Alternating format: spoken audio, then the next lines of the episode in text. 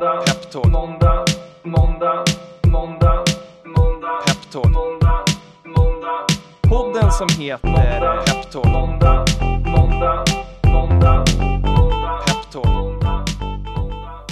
Varmt välkomna till ännu ett avsnitt av podden som heter Peptalk. Det är eh, det sista innan julafton tror jag Dan. Det är det. Eh, och ja, men det känns som att vi har det bästa avsnittet eh, i Peptalks världshistoria framför oss idag igen. Både du och jag har träffat den här gästen innan en gång.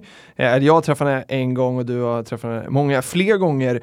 Eh, så vi har ju väldigt, väldigt höga förväntningar. Men jag undrar som vanligt, vad säger nätet? Wikipedia säger att vi ska träffa Ida Matilda Högberg. Hon är född den 27 juli 1984 i Falun. Eh, hon är en svensk skådespelare och sångare, men numera också en entreprenör, vilket de inte hade fått upp. eh, Ida är utbildad vid Balettakademin i Göteborg, gjorde sin professionella debut i Björn Ulvaeus och Ben Anderssons musikal Mamma Mia på Cirkus i Stockholm. Och det är ju ingen dålig premiär att göra. Eh, 2011 gjorde eh, Högberg också långfilmsdebut som den kvinnliga huvudkaraktären Annika i The Stig Helmer Story. Men det är inte därför vi vill träffa henne idag, utan det är för att hon driver ett bolag som heter Gigafood. Kör vi! Varmt välkommen till podden Ida. Tack så mycket. Hur mår vi idag? Jättebra. Det är kanonkul att vara här. Nej, men det är bra med mig. Är det poddpremiär här för dig?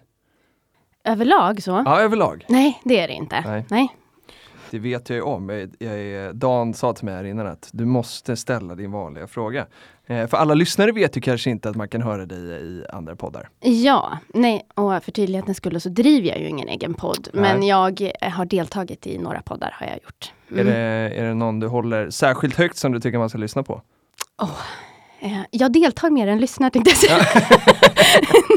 nej, så det var Vilket inte proffs, gå ja. från studio till studio ja, och bara leverera. Ja, jag lyssnar aldrig. nej, eh, nej, men jag deltog i, i, Bara Business här för inte alls så himla länge sedan, som är Startup Stories eh, okay. podcast. Eh, eh, den släpptes bara för någon vecka sedan, så det är väl den som är färskast i sådana fall. Mm. Det kan man lyssna på. Ja, handlar mycket om att bygga team och startupresan utifrån det perspektivet. Så. Och eh, om man nu inte vill pausa den här podden och mm. lyssna på det för att få lite recap på vem Ida är, eh, så tänker jag att här, vi kan bespara dem den tiden. Absolut. Eh, så, så får du berätta Ledsen att jag gjorde reklam för andra saker Nej, mitt det, i allt. Det får man ja. så gärna göra. Vi mm. är bjussiga i den här podden. Ja, det blir det. Mm.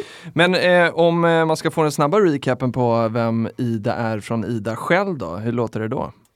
Ja, eh, då heter jag Ida Högberg och jag är grundare och VD för ett veganskt matföretag som heter Gigafood. Och vi håller på med hållbarhetsarbete och veganska ekologiska matprodukter på massa olika sätt. Men om man ska gå tillbaka lite så min bakgrund är som skådespelerska och sångerska. Så jag har jobbat i kulturbranschen i herrans massa år. Eh, mitt första jobb var i Mamma Mia när jag var 20, när den gick på Cirkus i Stockholm. Mm. Jag har spelat in långfilm. Lasse Åbergs senaste långfilm spelade jag en av huvudrollerna. Jag har jobbat med Glada Hudik-teatern och suttit i produktionsteamet där i massa år. Och jag har varit frilans och gjort ja, allt mellan himmel och jord. Mycket musikaler, teater, tv-film.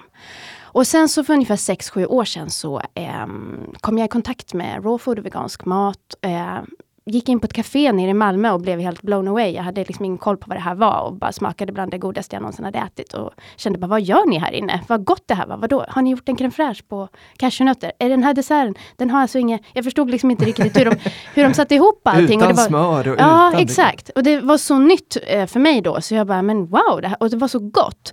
Så efter det så köpte jag ett gäng kokböcker och de fick typ mota ut mig från den här butiken. De bara, vi stänger nu. Och jag bara, ja, jag köper med mig det här också.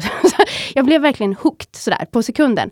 Och sen så när jag inte jobbade så stängde jag in mitt kök och höll på att receptlabba halva dagarna. Mm. Och sen efter några månader kände jag så här, men gud det är något med det här. Jag vill, jag vill jobba med det här också. När man är frilans inom kulturbranschen så har man ett ganska fritt schema och kan ju lätt lägga till fler saker. Mm. Så i början tänkte jag väl så här, men gud vad kul att hålla lite workshops eller något sånt där någon gång. Men sen så växte det här engagemanget och jag började intressera mig för hållbarhet kopplat till mat och började verkligen öppna ögonen och kände oj, det här är inte bra.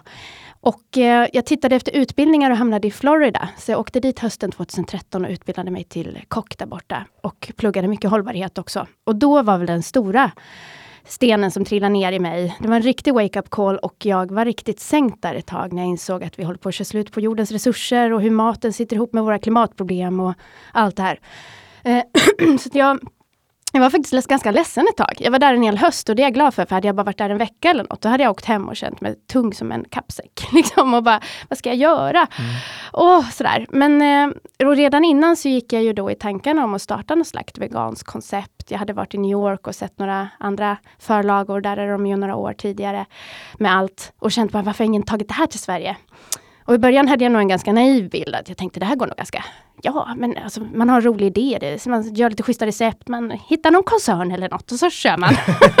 och sådär. Hur svårt ska det vara egentligen? En väldigt, på ett sätt, bra naiv bild. Eh, för att ibland kastar man sig inte ut i saker om man inte är lite naiv heller. Såklart förstod jag att det skulle vara mycket jobb, men men sen eh, så har jag verkligen erövrat det här eh, yrket pö om pö på vägen. Det började då efter jag kom hem från Florida att jag började hålla kurser. Eh, och det ena ledde till det andra. Jag fick göra en kokbok med ett företag som heter Holistic som skulle släppa nya produkter. Eh, och det gjorde sen att jag fick ha en pop-up bar på Stureplan mm. där jag fick mhm. testa ett koncept, mitt koncept då, i några månader. Eh, och det blev sedan som en förlaga till det som sen blev Gigafood som startade 2017. Och då började vi först med ren catering till företag och events och mässor. Och sen så sen i våras så har vi expanderat och öppnat ett café på Södermalm också och vi håller matlagningskurser och fortsätter med catering. Och vad vi verkligen brinner för och försöker göra då är att ja, få folk, inspirera folk till mer hållbar mat, hjälpa dem att upptäcka hur gott det kan vara, hur mycket rolig mat det finns att upptäcka. För det är en hel matkultur kring det här. Mm. Många tänker att det är en gammal linssoppa från 70-talet och det är det det är. Men eh, den här vegotrenden som är idag och vegokulturen som växer idag kommer ju något helt annat. Där det är väldigt så här, färgglad, rolig, poppig mat som många upplever som något väldigt nytt och väldigt gott och roligt att äta. Är du rädd för att det bara kommer vara en trend? Nej, jag använde ordet själv här hörde jag nyss, trend. Och egentligen så tycker jag att det för trend låter ju lite som att nästa vår är det höga mm. byxor i midjan som gäller. Och så här, året efter det så är det. Men så tror jag inte att det är med, med vegansk mat, med det här växtbaserade som ökar och ökar. Utan det är en del av en omställning som vi behöver göra. För att vi använder resurser idag som vi inte har. Mm. Och det kommer inte kunna fortsätta så hur länge som helst. Så tittar man också på vart pengar rör sig och så här så är det ju också många stora investerare som går in i, i vegoföretag på olika sätt. Bill Gates till exempel investerar i mm. Beyond Meat, köttsubstitut. Grundarna för Twitter har gått in i en vegansk streetfood-kedja eller ja, stora profiler som Leonardo DiCaprio och med flera engagerar sig något enormt i klimatrörelsen och många stora profiler blir veganer. Så det, det är ju ett steg i en omställning för att använda resurserna på annat sätt helt enkelt. Och du eh, hade en bakgrund här som, som skådespelare. Mm. Eh, känner du att nu när du drivit bolag här under, under ett par år, så, vad finns det för likheter mellan att göra liksom, karriär eh, och, och, stå på scenen, eller finns det likheter och att driva bolag på det sätt som du gör idag? Jo, men det, det tycker jag att det gör. Jag, eh, jag tänkte på det någon gång, jag bara, det här är som att gå från eh, köksingången, sceningången till köksingången. Man har, liksom, man har en egen ingång. Det är en grej. ja, artisterna går i sceningången och kökspersonalen går i köksingången. eh, nej, men det är ju, alltså man, vad man håller på med är ju att försöka skapa en upplevelse eh, för andra människor. Eh, man vill berätta en historia när man bygger ett varumärke och man vill skapa en upplevelse och, och bjuda människor på någonting. Så det är ju väldigt likt eh, och liksom som skådis har man ju tränat sig hela, hela sin yrkeskarriär i att presentera någonting på ett sätt som gör andra människor intresserade. Mm. Att ni vill höra min berättelse. Det är det det handlar om på scenen. Och precis samma sak har det ju varit i resan med att få med sig människor som vill jobba med mig i det här. Att um, få med sig investerare, få med sig personal, kommunicera varumärket och forma en berättelse kring det här. Så det finns ju, kommunikativt finns det ju väldigt många likheter. Det är som att skriva en egen pjäs och regissera den och spela huvudrollen och städa scenen och bygga dekoren. ja, men man gör allt liksom. Eh, så att på så sätt är det ju många, många likheter tycker jag rent kreativt. Jag upplever att jag är ju en kreativt lagd människa. Jag har jobbat med kultur i alla år och det är som att jag hittade en ny kreativ kanal och här får jag utlopp för väldigt mycket av det fortfarande. Så, så att eh, ja, sen är det ju mycket annat som har klivit in i bilden. Att förstå liksom strategi och mm. organisation och fördela alla resurser på ett korrekt sätt som man kanske inte på samma sätt tar ansvar för när man deltar i en som skådespelare i en produktion. Däremot så förstår, har man många gånger reflekterat att det är sånt här som en teaterproducent sitter på istället. Så mm. man har ju liksom lärt sig. Jag skulle säkert kunna bli en bra teaterproducent idag tror jag. För att jag, jag kan liksom hela ekonomibiten och ja, allt det där organisatoriska också. Mm. Det finns ju massa sådana här eh, personlighetstypstest. Eh, mm. eh, och då tänker jag att sådär, är man eh, kreativ skådespelare så, så känns det, fördomen är då att man kanske inte har alla de organis organisatoriska liksom, färdigheterna. Sådär. Har det varit en utmaning? Eller är du bara en stjärna som har allt? Eh, det är klart att det har varit en utmaning på vissa sätt. Till exempel så Excel och jag, vi kände inte varandra förut, men vi gör det nu. Och eh, nu, allting blir också att man ska se vad man ska ha det till. Det mm. fyller en funktion. Eh, så, men jag är fortfarande ingen Excel-expert. Jag kommer aldrig vara Excel-experten heller, utan jag behöver ha en Excel-expert med mig. Men jag förstår det viktigaste.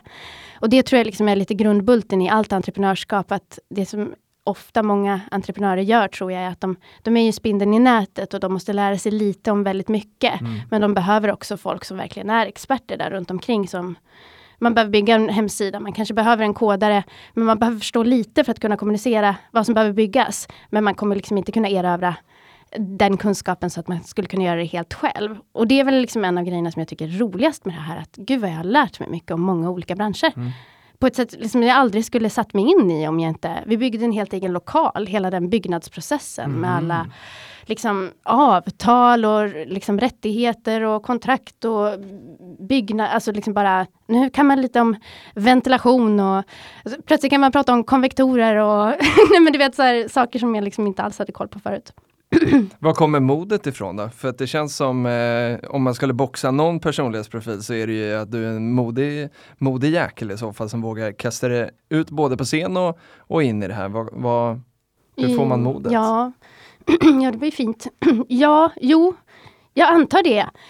Det är väl sådär att mod är ju också någonting man tränar upp precis som alla andra muskler. Och i början är saker väldigt läskiga och så kliver man lite utanför gränsen och så gör man det x antal gånger och efter ett tag så blir det också vardag att ständigt befinna sig på den där gränsen.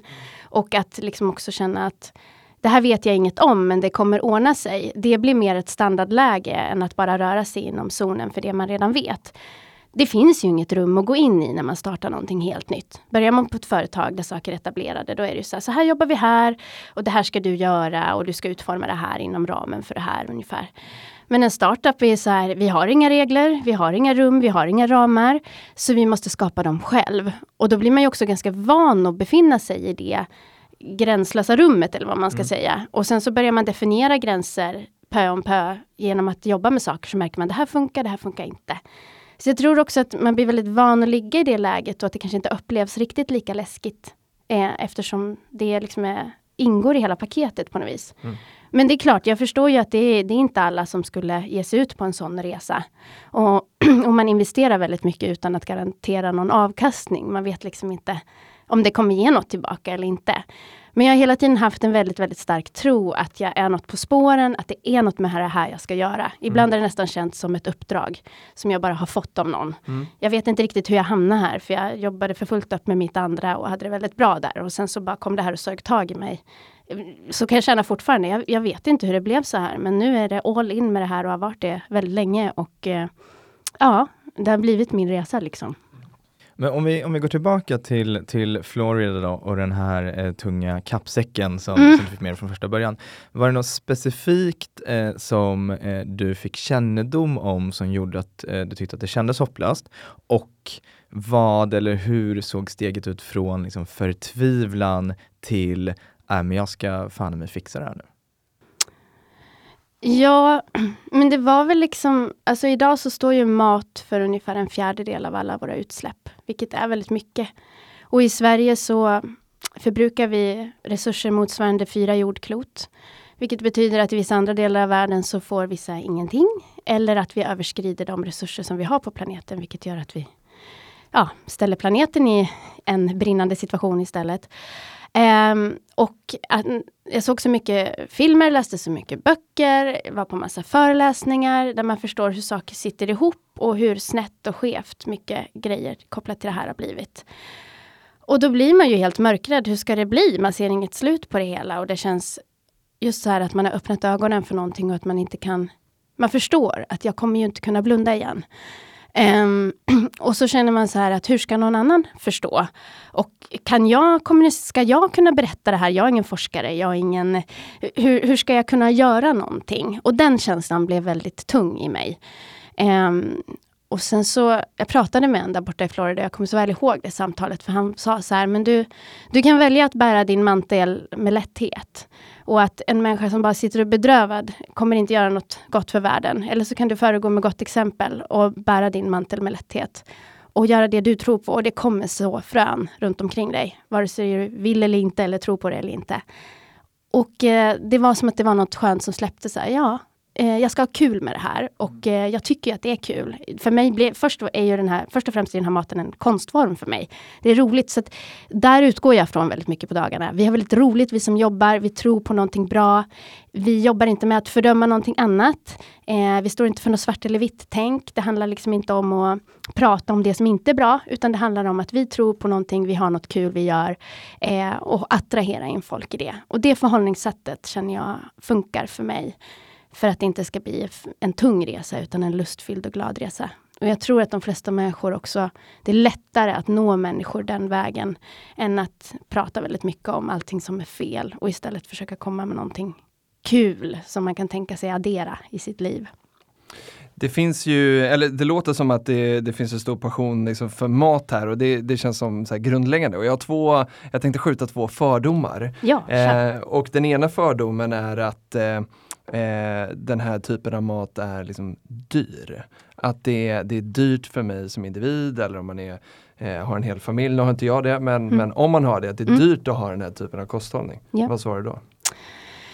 Eh, då svarar jag så här att eh, ja, alltså vi, den mat vi gör baserar vi väldigt mycket på nötter och frön, det är oljor, det är kryddor, det är väldigt mycket färska grönsaker. Vi jobbar också efter säsong. Mm. Börjar du handla efter säsong så kommer du märka att det blir ganska mycket billigare och väldigt mycket miljövänligare. Det som är dyrt i din matkasse idag är ofta ost. Eh, om du handlar kött av god kvalitet så är också det ganska dyrt. Eh, grönsaker och nötter kan vara dyra i viss mån, men om du börjar byta ut osten mot eh, de här grönsakerna eller så här, det kommer inte bli någon stor skillnad i din matkasse, speciellt inte om du försöker handla efter säsong. Om man handlar både och, det är det många människor gör. Mm. Ja, nu ska vi göra något nytt här, så då handlar man alltid gamla och så handlar man alltid nya. man bara, det blir dubbelt så dyrt. och man bara, ja, det blir det nog.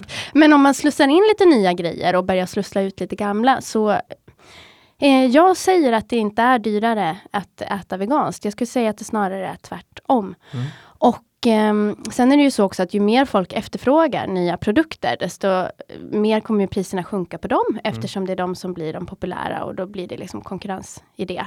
Så att eh, ju mer vi efterfrågar ekologisk mat och nya produkter så kommer ju också priserna sjunka.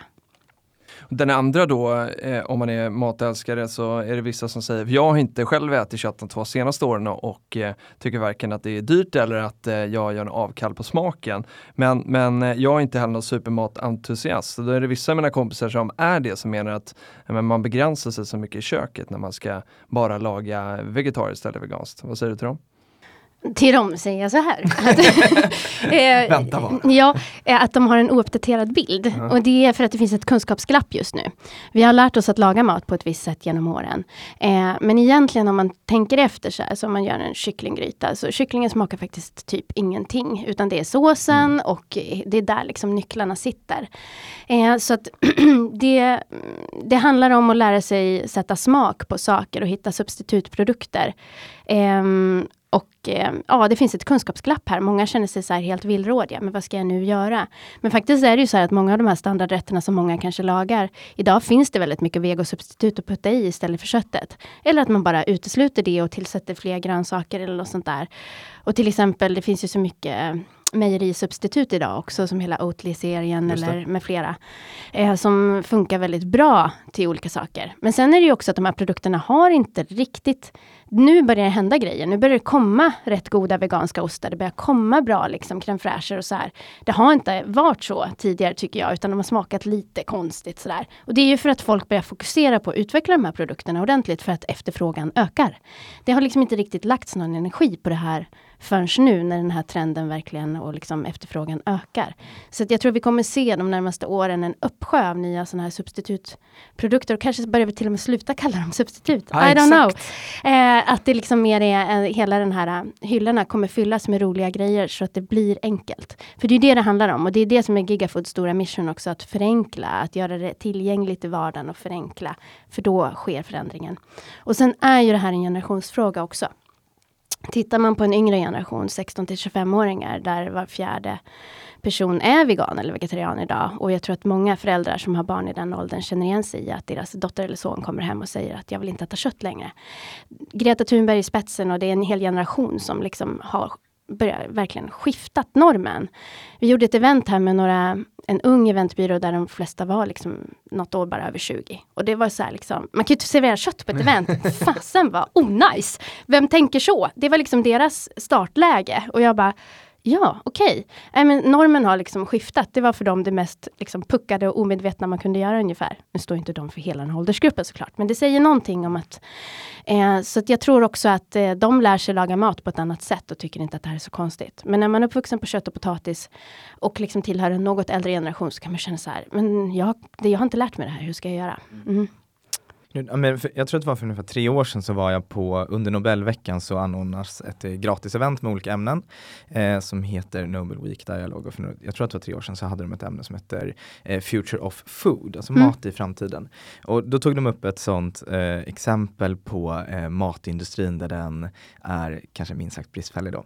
Eh, ett, ett av exemplen var sparris mm. och hur många hundra eller tusentals kilo sparris som går som vi går miste om varje år för att de är för långa eh, och att bönderna mm. inte får betalt där, för då får de inte plats i, i plastförpackningarna. Eh, de hade också en, en, en, fabrik i Storbritannien som kastade tiotusentals brödskivor per dag eh, för att det var liksom kanterna på brödskivorna. Mm. Eh, och det finns mycket i den här industrin som uppenbarligen som inte fungerar. Ja. Eh, men kan man driva liksom eh, matindustri storskaligt idag?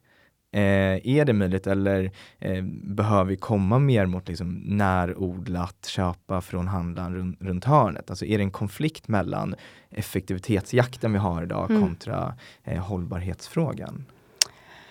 Ja, ehm, jag kan ju inte riktigt slags storskalig matstatistik, liksom logistik på det viset. För det finns säkert jättemycket. Eh, så är det ju, så fort någonting blir storskaligt så, så blir det så små marginaler överallt och då uppstår den här typen av problematik. Så att eh, det finns säkert mycket här som jag inte är insatt i, som man behöver veta för att verkligen ge ett rättvist svar på på frågan. Men jag tänker att det handlar ju också om att vi har fått en helt skev eh, förväntan av vad vi ska serveras som enskild konsument. Alltså i mataffären så ska, vad är det här för konstig squash som är dubbelt så stor som de andra? Det, det, är ju, det har ju vi blivit itutade någonstans ifrån genom någon slags marknadsföring, någon slags liksom, vi har vants in i det. Eh, Medan om någon odlar en squash hemma i trädgården så skulle den ju aldrig tänka så. De bara, åh vad gullig, den här är jättestor, den är liten, vad fina de är ihop, typ skulle man tänka då eller någonting. Så det är så här, eh, och där tänker jag att vi också där, ska vi kunna ha alla grönsaker hela året runt? Eh, jag jag tror inte att vi kommer ha det så för all framtid. Jag tycker det är helt orimligt och på ett sätt är det liksom tråkigt också. Tänk att få längta till vissa säsongsgrönsaker istället. Vi jobbar ju bara med lokala bönder runt om Stockholm och vi får verkligen grönsaker i alla dess former. Ibland ser pasternackad ut som en liten gubbe liksom. Och man bara, men det är ju bara trevligt. och jag tycker att det är jättekonstigt att det liksom har blivit så i daglighandeln att alla ska vara lika stora och se likadana ut. Um, och eh, som du säger, det har säkert med att göra att det ska in i vissa förpackningar och så vidare. Men eh, dels så behöver vi, liksom, det jobbas ju med att rädda sån här typ av mat. Eh, men helst skulle man ju vilja att den får åka ut till butiken och att en palsternacka är ju en palsternacka. Det spelar väl ingen roll hur den ser ut. Det finns säkert viss mat som eh, är en frukt väldigt liten eller stor så har den väldigt olika smak och så vidare. Men liksom, jag tänker att vi måste, vi måste prata om det här och så måste vi ha en helt annan förväntan på vad som ska ligga i butikerna. Det är också så här, jag väljer ju ofta typ bruna bananer när jag går och handlar, för jag vet att ingen annan mm. kommer ta dem där. Mm. Och sen kommer de slängas. Och jag eh, kan lika väl ta den då, än att ta den här knallgröna För att, just för att någon ska köpa den. Liksom. Och sen så handlar det också om att ta tillvara på frukt som och grönsaker som håller på att bli dåliga och hitta nya kanaler för det. Liksom. Det kan göras juice, det kan frysas in, det kan... Alltså, ja, det finns ju så mycket att göra. Och det här är hemskt, vi slänger ju en tredjedel av all mat. Mm. Och det är inte ens dålig mat. Nej. Så, så att... Um, mm, nej, um, men din fråga var väl egentligen om det stod i, i konflikt med storskaligheten. Alltså, Eh, jag är inte tillräckligt insatt men jag säger ändå nej för det vore ju sjukt tråkigt att säga ja. För då, det måste det klart det måste gå att göra på något annat sätt. Det är helt orimligt som det sker nu. Men sen tror jag också att eh, liksom inte helt och hållet, men till en liten del så är också storskalighet en del av problemet. Att vi kanske måste tänka annorlunda kring hur vi sköter logistik och sånt.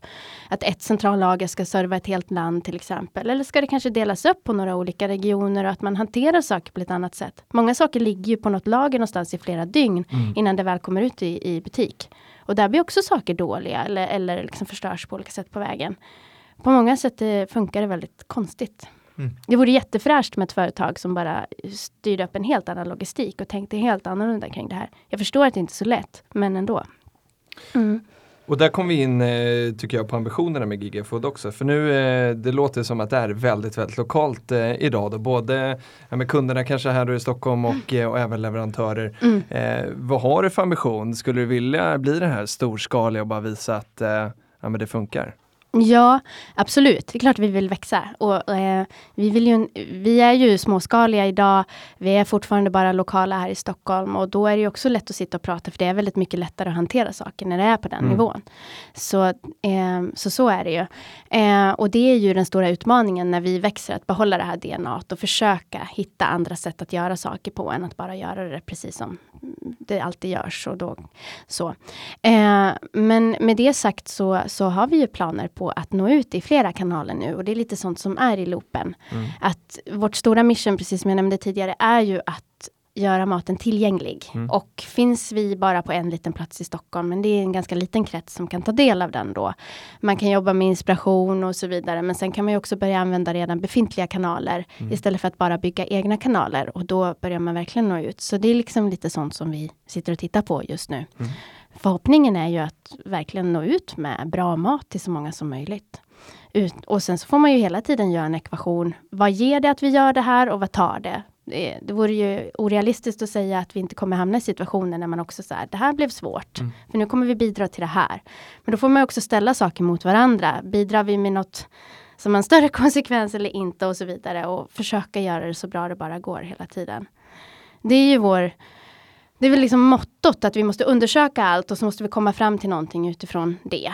Eh, och vår filosofi idag är så att om någon annan har en bättre idé om hur vi ska lösa saker så får de höra av sig mm. och eh, så ändrar vi oss gärna om vi håller med och vi är helt transparenta med allt vi gör så att du ska kunna fråga oss vad som helst. Och förhoppningen med det är ju också att om vi växer som företag och folk verkligen tror att men Gigafood, de kan man fråga mycket och de svarar alltid. Varför svarar inte det här företaget när jag frågar? Eh, och sätta press på transparens generellt. För att är man stolt över sina svar, då svarar man ju gärna. Mm. Och är man inte så stolt eller inte har tänkt igenom svaret kanske träffar också någonting som blir så här, det här har inte vi tänkt på, det var inte så smart. Då vill man ju helst inte svara. Så att eh, ja, liksom bara den typen av awareness är mm. väldigt bra om den ökar. Och att man får fråga företag. Det finns ingen anledning att inte svara, tycker jag. Då, eh, One Planet Plate, om man får fråga företag då. Eh, det ja. står någonting om det på er hemsida. Vad är det för någonting? Skulle du kunna berätta? Ja, men det är en eh, märkning som WWF, Världsnaturfonden, har tagit fram tillsammans med SLU och RISE. Eh, och de har jobbat med det här i tre och ett halvt, fyra års tid. Så det är ett väldigt gediget arbete bakom. Där de har eh, då eh, räknat fram hur man kan räkna på en måltid och att den håller sig inom planetens gränser och gynnar biologisk mångfald. Eh, så märkningen är till för att märka en rätt, inte en råvara eller en viss produkt så, utan en sammansatt tallrik, One Planet Plate. Och då är det med tanken då att om alla åt en sån tallrik så skulle resurserna räcka för alla. Mm.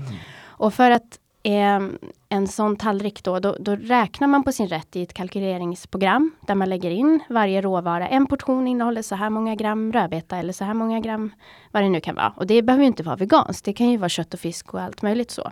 Och så får man an även ange om det är ekologiskt, vilket land det kommer ifrån och så vidare. För då har de ju också tagit med i beräkningen om det har färdats över planeten, eh, hur det har odlats och så vidare.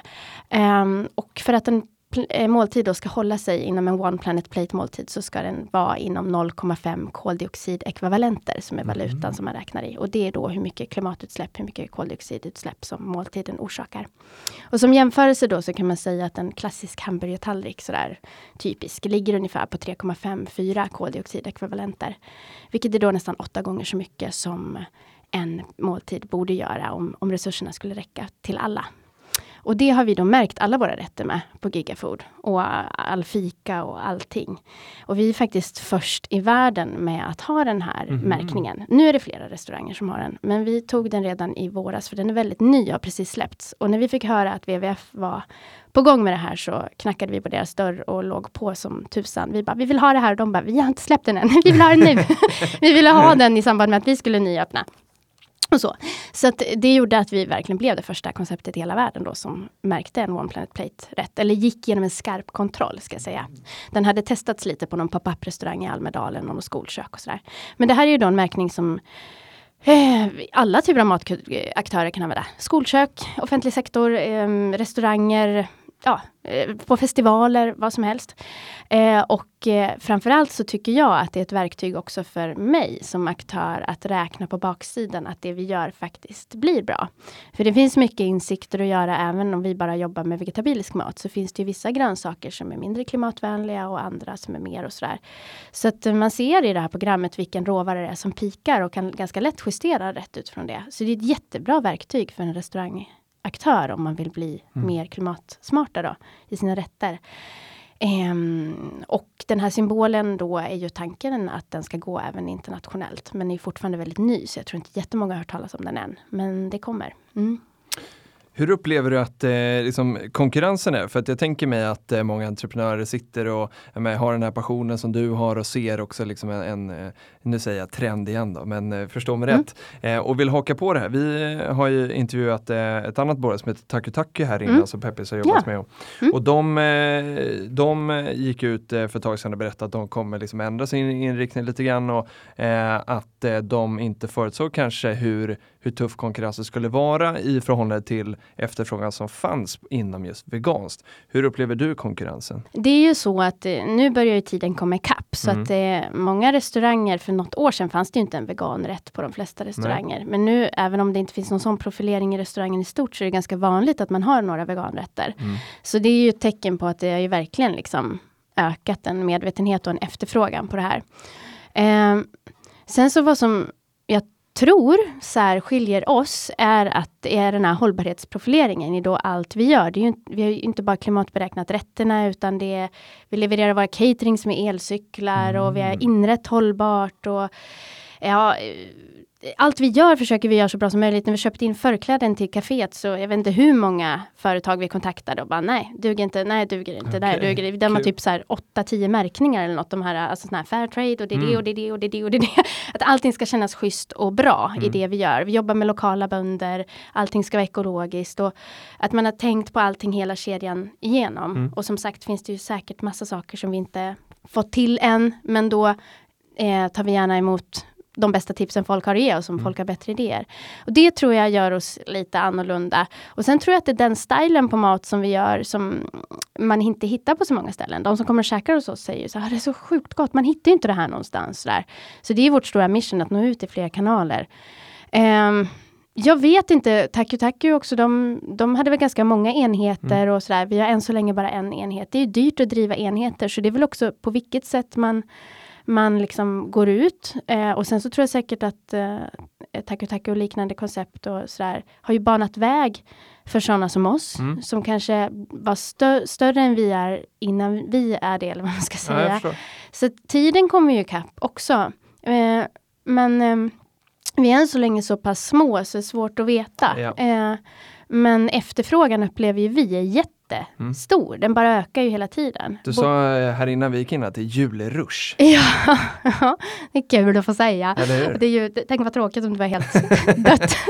Bara god jul. Nej, ja, vi har haft, vi har haft, vi testade, det är vårt första år som vi haft det nu då, så vi har testat att ha julbord. Både i våran lokal och eh, också catera det. Och det har varit jättepoppis. Så förra veckan så tredubblade vi våran omsättning vad vi brukar ha per vecka då liksom. Och det var ju mycket julborden som då åkte iväg. Så vi hade hur mycket som helst att göra. Mm. Och det är ändå så klassiskt eh, liksom meny. Det är korvar och det är skinka och Ja. det är sill och det är sådär. Ja men precis. Vad säger folk när de, eller vad, vad bjuds de på? Ja men till är det exempel. substitut då? Ja, vi lagar ju allting från scratch i vårt kök, så vi köper liksom inte in såna här färdiga.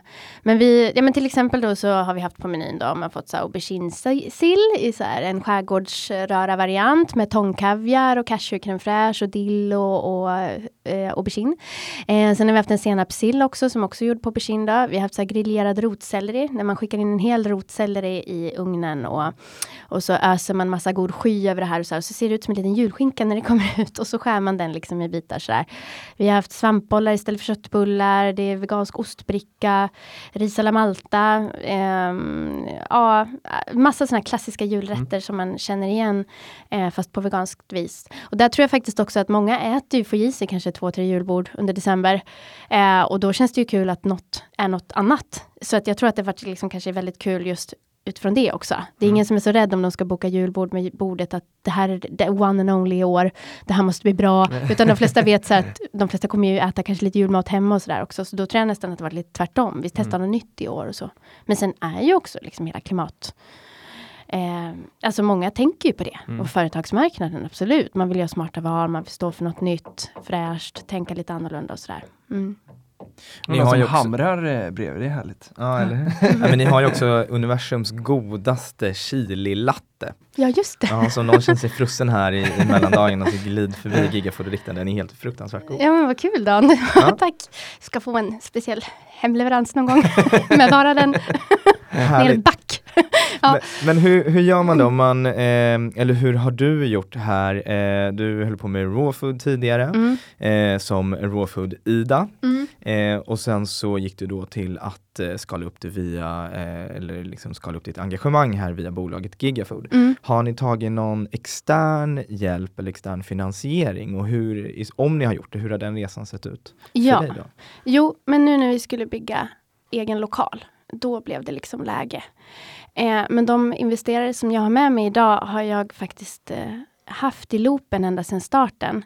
När Gigafood drog igång 2017 så fick vi lite tidningsartiklar och sånt där ganska snart. Vi blev ganska uppmärksammade och eh, satt i flera investerarsamtal efter bara någon månad. Eh, så här i efterhand kan man känna så här, gud var inte redo att eh, man måste förstå själv vad det är man håller på att forma först. Eh, och utifrån sett Eh, om man inte sysslar med sånt där kan man tycka men gud vad bra, bara massa miljoner som kommer in och så här. Men det är ju massa ansvar och det är någon annans pengar man ska förvalta och det är eh, man ska veta vad man ska göra med de pengarna. Det finns mycket man kan satsa på och då behöver man liksom bena ut i sin verksamhet lite. Vad är viktigt här? Vad, ska, vad är det just vi ska göra? För det finns ju tusen vägar att gå i början. Så att vi var igång då i liksom ett och ett halvt år innan jag bestämde mig för då att eh, teama upp med de partners jag har idag. Men vi lärde också känna varandra under den här tiden och pratade om det redan från början. Satt i lite olika konstellationer där ett tag, men det var ganska självklart att det var den här konstellationen det skulle bli. Och vi har lärt känna varandra längs med vägen och blivit goda vänner och eh, i, i liksom upp och nedgångar. De har coachat lite på vägen och det är ett sätt för dem också att känna på mig. Eh, hur kommer det här hålla ihop? Är det här någonting att putta in sina pengar i? Men också verkligen för mig att känna vad är det här för människor? För att, och hur vill de gå in och styra eller inte styra i det här? För mig har det varit jätteviktigt att hjärtat är med på detta stället. Det här är liksom helt värdedrivet. Det går liksom inte att ha en Investor som tänker annorlunda. Utan det måste få vara i första rummet hela tiden. Så, så, så ja men för, ja vad blir det då? Eh, ett och ett halvt år sedan så bestämde vi väl att vi skulle göra så här och sen plockade vi in investeringen i samband med ja, för ett år sedan ganska exakt och sen så byggde vi då över våren och det är framförallt det som pengarna har gått till och rörelsekapital för att liksom kunna starta upp och så här. Så mycket av pengarna sitter ju i att bygga en egen plats. Sånt är dyrt. Mm. Hade du olika alternativ som du utvärderade för att finansiera? För det går ju att finansiera, man kan ju gå till banken ibland och, mm. eller så tar man in riskkapital och sådär. Var det Mm. självklart att, att ta in riskkapital? Ja, de sitter ju också i styrelsen och Mm. är med med sin fulla kompetens. Och eh, jag skulle säga att det nästan är mer värt än pengar Mm. också. Pengar är jätte, alltså har man inga pengar eller är liksom i sån här superbörjan av sin startup så är pengar jätteviktigt. Och de är alltid viktiga. Men också att rätt personer kommer in som kan bidra med sina kontaktnätverk och, och sin kompetens. Och där jag har världens finaste personer med mig tycker jag själv. Och vi har verkligen klickat och fått jobba ihop oss innan. Så att det var ju det stora som avgjorde Mm. för mig. Mm. Jag hade inte vågat annars tror jag. Om inte jag också visste att det sitter väldigt kunniga erfarna personer med mig i det här nu.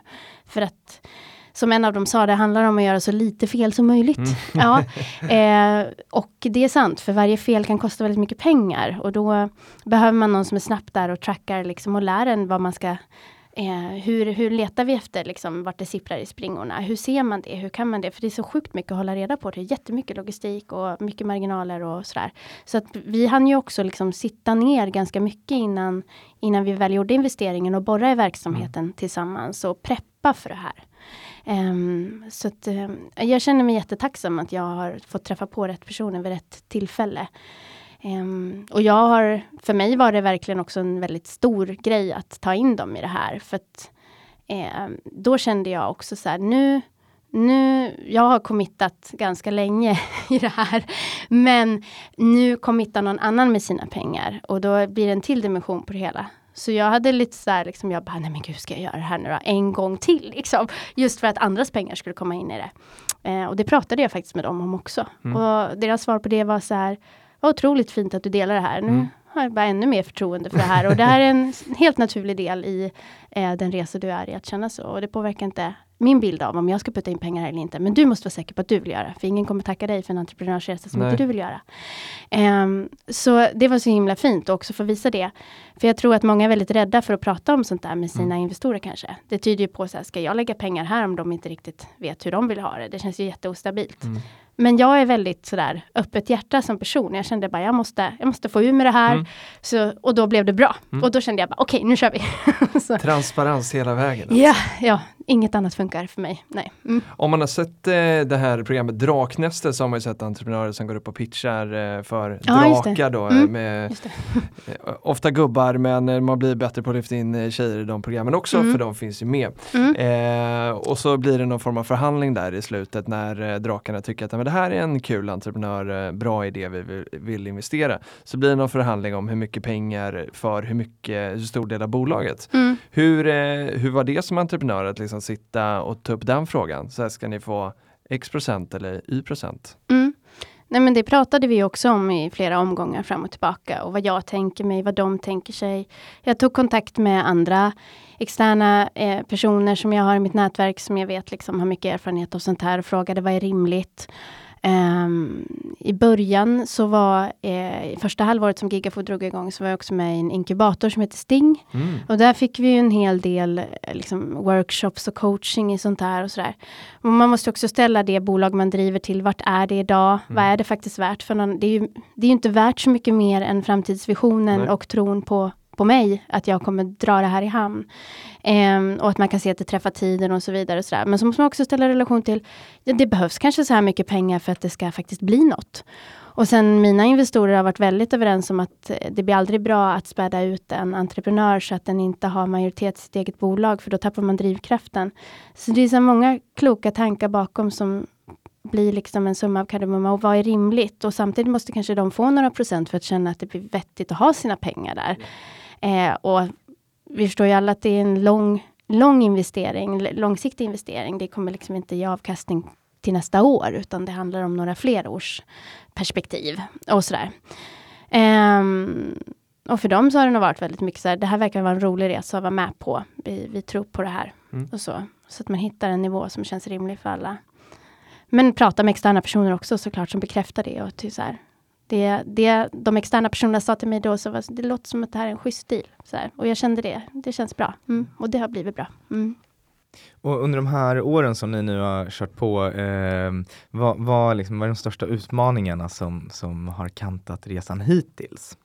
Oh, ja, man glömmer så fort.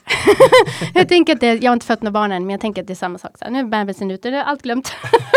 alltså, det har ju varit sjukt slitigt i perioder och det är så himla mycket jobb. Eh, jag, tror, jag skulle aldrig kunna förstått innan hur mycket jobb det faktiskt är. Eh, och man har liksom en fot i allting hela tiden på något vis. Men nu känner jag verkligen det här senaste halvåret att vi har gått in i en ny fas. Vi har några fastanställda, jag har kunnat släppa vissa puckar till andra och det har ju också med att jag har tagit in investering, att det finns lite rörelsekapital som man faktiskt vågar anställa några. För att annars kan man inte heller lämna över några arbetsuppgifter någonsin till någon annan. För man vet inte om de kommer vara kvar sen och sådär. Så att det är. Eh, Eh, så liksom, i början var ju utmaningen liksom att man gör allt och man vet liksom, man jobbar ihjäl sig men det ger liksom ingenting. När det, eller liksom, det ger inte tillräckligt ekonomisk bäring. När det kommer till matprodukter så är det ganska små marginaler per produkt. Jobbar du som konsult kanske du liksom har ett arvode och du bara går dit och tar med din dator och that's it. Men vi måste betala för lokaler, det är råvaror, det är någon som ska tillverka produkten. Och så kanske man inte kan betala så mycket mer än x antal kronor för en lunch. Så det säger sig självt så här att det, det, blir ekonomiskt bärigt när man kommer upp i volym. Uh, och då måste man också ha tid att jobba med marknadsföring. Och då måste man ha tid att vara ute och synas och höras. Och samtidigt ska man göra allting själv och ha några anställda på timme. Alltså det är ju superutmanande mm. i början.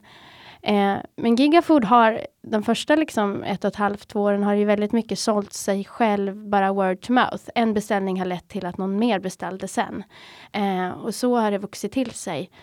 Um, men eh, det är väl den stora utmaningen i det skedet vi har varit i fram till nu. Att man ska hinna göra allt på samma gång och tiden räcker liksom inte till. Och man har samtidigt inte resurser att anställa hur många som helst. Men vi börjar gå in i en mer liksom strategisk fas nu när det liksom mer blir punktinsatser som så här, vilket är väldigt roligt, väldigt spännande för det är liksom nya grejer som händer då. Mm.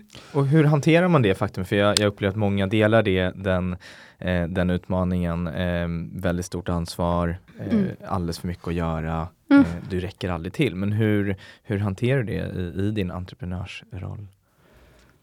Ehm, jag tror att jag var mer stressad i början. Jag tror att det är liksom nu har man på något sätt får man bara liksom acceptera att listan görs ju aldrig klar någon dag. Så. Eh, och det blir, jag har, jag, har, jag har listat, jag har en liten lista varje dag som jag tittar på på morgonen där något står så, akut. det är det så här först. Och sen så kommer det massa så här, borde redan gjorts men har inte gjorts än. Och där är det väldigt mycket. Så, eh, och så får man vara nöjd om man bränner av de där akuta. Och på något vis eh, så får man också bara komma ihåg att ingen har dött. Eh, jag befinner mig inte i krig. Eh, det är bara lite mat. Mm. Och man, eh, men så här, den fasen vi kommer ur är ju väldigt mycket att släcka bränder och jag ser verkligen fram emot att komma in i en fas där man snarare ligger lite före hela tiden. Så. Uh, men jag tror att precis som det här med att vara modig, att det, en, det, blir en muskel man tränar upp det där mm. också. Att hantera det läget och faktiskt inte reagera lika mycket på det. Uh, jag tror att, ja, ja, men man får liksom lite skinn på näsan efter ett tag på något vis. Man känner, men det här känner jag igen, här har jag varit förut. Och det löser sig det också. Mm. Um, ja. Och sen så den viktiga känslan i det där är ju hela tiden känna att man tar sig framåt. Om man känner att det går bakåt eller det står still, då kommer ju en riktig stress in. Vad fan är det här? Vart ska det ta vägen? Men det har ju funnits hela tiden. På något vis är det någonting som rört sig framåt hela tiden och att folk tycker så himla mycket om det vi gör. Sen gäller det bara att få alla pusselbitarna på plats så att det verkligen får bärighet hela vägen. Men då finns det också en tro i det. Och så fantastiska medarbetare såklart, som bara peppar. Och apropå peptalk. Nej men som, som är så i det tillsammans med en. Jag har mm. aldrig känt mig själv. Som mm. bara, nu måste vi, nu måste vi det här. Och man bara, det är helt fantastiskt att få känna så med sina kollegor. Att, eh, sånt engagemang. Och det är helt underbart. Mm. Härligt! Stort tack för att du kom hit Ida. Det har varit jätteinspirerande att, eh, att höra. Om, man ska, om du ska få skicka med en sista grej till lyssnarna för att man ska eh, liksom kunna rädda planeten lite bättre 2020 och kanske sin hälsa. Det finns ju massa spännande dokumentärer och grejer som rullar på kända streaming-sajter ja. nu om vad som händer med hälsan också när man äter plantbaserat. Ja, precis. Vad, hur, hur tar man det här steget lättast? Um, nu lät det som vi satsar på typ eh, Sveriges Radio, ja, Netflix-serien The Game, Game Changers var den du tänkte på ja. Ja men precis, den är ju, det är faktiskt många som kommer käka hos oss som har sett den, de bara shit alltså, mm. nu är det här som är grejen. Man bara okej. Okay. Um, ja, men um, ja alltså Precis, vad, vad gör man? Ja men eh, man, eh, man adderar något litet och så lite mindre plats kvar för något gammalt. Mm. Det är ju vägen att gå tror jag. Det behöver inte vara eh, förändring över en natt med allting. Men bara så här, känner man att man börjar bli lite nyfiken på det här. Men se typ en sån dokumentär, Game Changers. Man blir ganska peppad och motiverad. Verkligen. Ehm, och det finns ju fler, många dokumentärer och bra grejer att titta på. Googla lite recept om man känner sig helt lost hemma i köket. Man behöver inte köpa 70 000 fancy kokböcker och ruinera sig själv med Nej. att köpa ett helt nytt skafferi. Utan bara googla lite så här, inte vet jag, vegansk köttfärssås. Så kommer det fram några recept och så var det typ samma recept bara att man ersatt mot något annat. Och så liksom börjar man testa lite. Kom till Gigafood på Magnus jag 8. tänker det. Ja, och bra. fika och käka och bli lite inspirerad. Eller gå en matlagningskurs hos oss kan man göra också. Och så Mm. får man lite ny inspiration. Um, alltså det finns runt omkring en, det är bara att öppna ögonen skulle jag säga. Mm.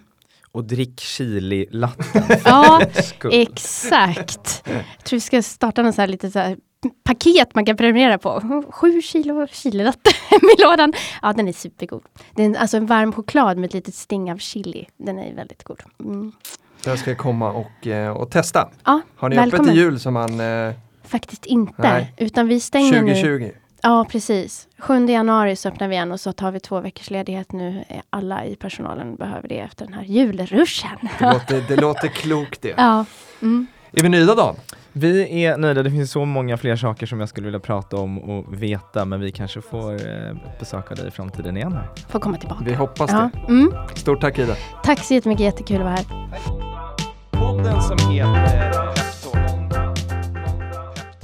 Det var Ida det. Vi eh, tänker att eh, vi vill önska en god jul Dan. Det tänker verkligen. Så Filip tänkte sjunga en liten julsång för er. Det kommer jag att göra. Nej, eh, vi vill som vanligt höra vad ni lyssnare tycker eh, om den här podden. Ni kan mejla in på peptalk.peppins.com eller skriv till oss på sociala medier. Eh, join Peppins, vi finns på Instagram och Twitter. Det går också jättebra att skicka inspelade frågor på mejl. Varför? Det är ingen som Nej, vi, gör kan, vi det. kan sluta. Ja. Det, det här var sista gången vi tog upp det. Har ni frågor till oss, skicka in dem på mejl. Vart kan man lyssna på det här? Man kan lyssna på podden på Soundcloud, Acast Podcaster och Spotify. Så finns det en massa gamla härliga avsnitt att lyssna på. Och vi kommer ju släppa avsnitt även i mellandagen och eh, nyår. Så att ni blir, eh, ni blir inte utan. Sen ska vi avsluta med att säga att eh, podden produceras för Peppins. Inget av innehållet ska ses som finansiell rådgivning. Investeringar i aktier är förenat med risk som innebär att man kan förlora delar eller hela det investerade kapitalet. Och det här avsnittet har vi haft då eh, Gigafood i studion. Du och jag är icke delägare. Tyvärr inte. Nej, det, får vi se. Jag har, inte, jag har dålig koll på räkenskaperna. Vi, vi kommer ju bjuda tillbaka i det så får vi se om det var eh, bra eller dåligt att vi inte var det. Precis, och nu vill vi bara önska eder alla en riktigt god jul. Podden som heter